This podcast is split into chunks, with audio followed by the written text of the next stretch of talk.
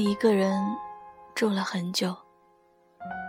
我问朋友：“一个人不睡觉，却又把灯关掉，究竟是在害怕些什么？”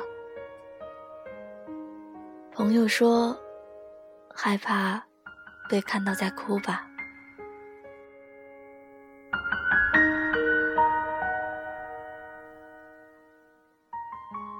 那年我大四，没住学校，在外面租了个两室一厅。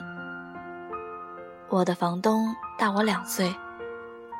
这套房子本来是买了给他父母住的，他住楼上。后来他父母一生的爱情没有善终，已是垂垂老矣，却离了婚。两个人都没有来住，这房子空了，就租给了我。他是个作家，出过两本书，却没什么名气。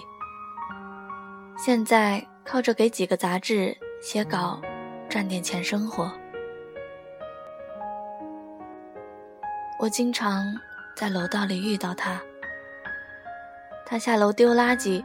或者去超市买东西，看到了打声招呼，也不知道发出的是什么模糊的音节。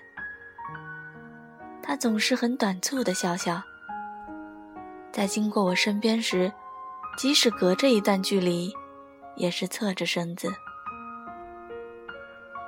而生活就是这样，人来人往的，但总有一个人。一直出现在你身边，这时候，爱情就会出来横冲直撞。很多的爱情，大概都是这样。后来，她成了我的女朋友。我在超市买饮料，她去买烟。她抽女烟。很多姑娘都说。女烟不上镜，没意思。但他抽起来很迷人。我和他一起进电梯，在电梯里，我问他愿不愿意。他看了看我，电梯门开了，他挽着我的手臂，在我的这一层一起出了电梯。那天并不是什么节日，也没什么特别的事情，但这样的日子，纪念起来，才不会像是纪念某个节日那样庸俗。虽然后来我们并没有等到庆祝，他搬来和我一起住，楼上的那间房空了。那年，我几乎所有的时间都窝在图书馆里赶论文，他就在家里码字。晚上，我会假装是送外卖的，使劲敲门，然后给开门的他一个大大的拥抱。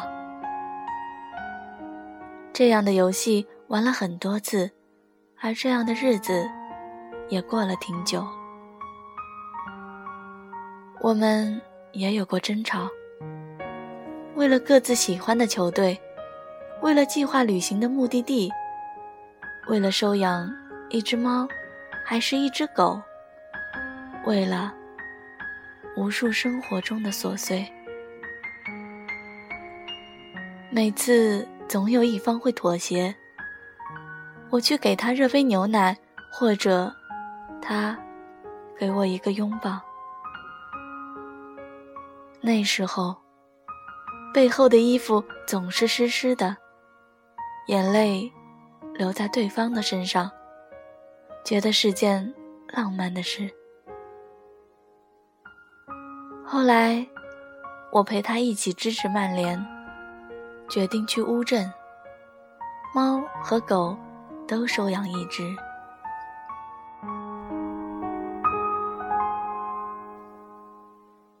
不知道他什么时候开始戒烟，涂唇彩，开始称体重，穿高跟鞋。有一天，我没有玩送外卖的游戏。开了门，房间里是黑漆漆的。打开灯，他坐在沙发上吹着头发，发丝散乱的披着。他好久都没说话，许久后，才慢慢的抬起头问我：“今天送外卖的怎么不敲门了？”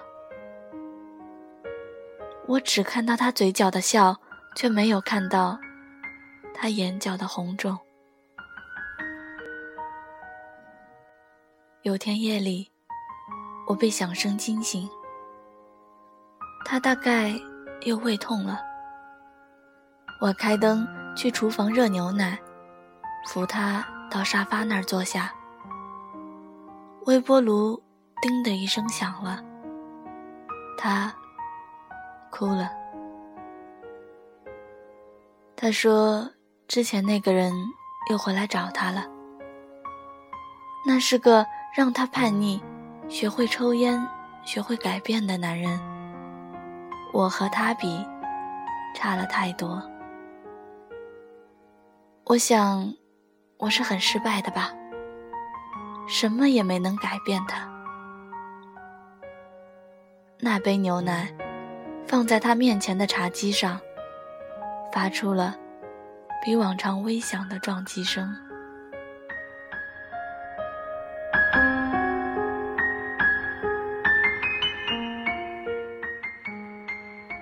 后来，我都不再敲门，不再玩那个游戏。他每次都关着灯，一个人坐在沙发上。我问他。为什么不开灯？他说：“害怕。”可我当时不知道他害怕些什么，也听不出他的声音有些许的颤抖。后来，我们分手了。毕业后，我搬走了，楼下的那间房又空了。之后，两年里谈过一个医生，一个小学老师，都没有善终。我换了手机，丢了他的联系方式。在书店里看到他出了新书，买了几本没怎么看，放进了书柜。但又有一段话，我还能记得住。有两个人，一个我想为他戴上王冠，一个想陪我看看风景。这么多年，王冠还是没有为他戴上，而想陪我看风景的人，受不了我手中王冠的耀眼，走丢了。多么浅显！我合上书笑他。后来有一天，我坐地铁，刚进去就听到有人叫我的名字。地铁很挤，我和声音的主人隔了一个人群，但我无比确信是他。我无比确定，是的，因为有一天晚上，我听见他在梦里。也是这么喊我的名字的，即使那时候关着灯。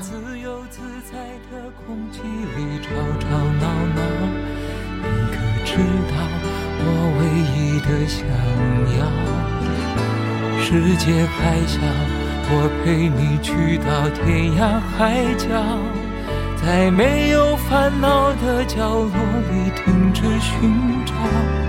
在无忧无虑的时光里慢慢变老，你可知道我全部的心跳随你跳？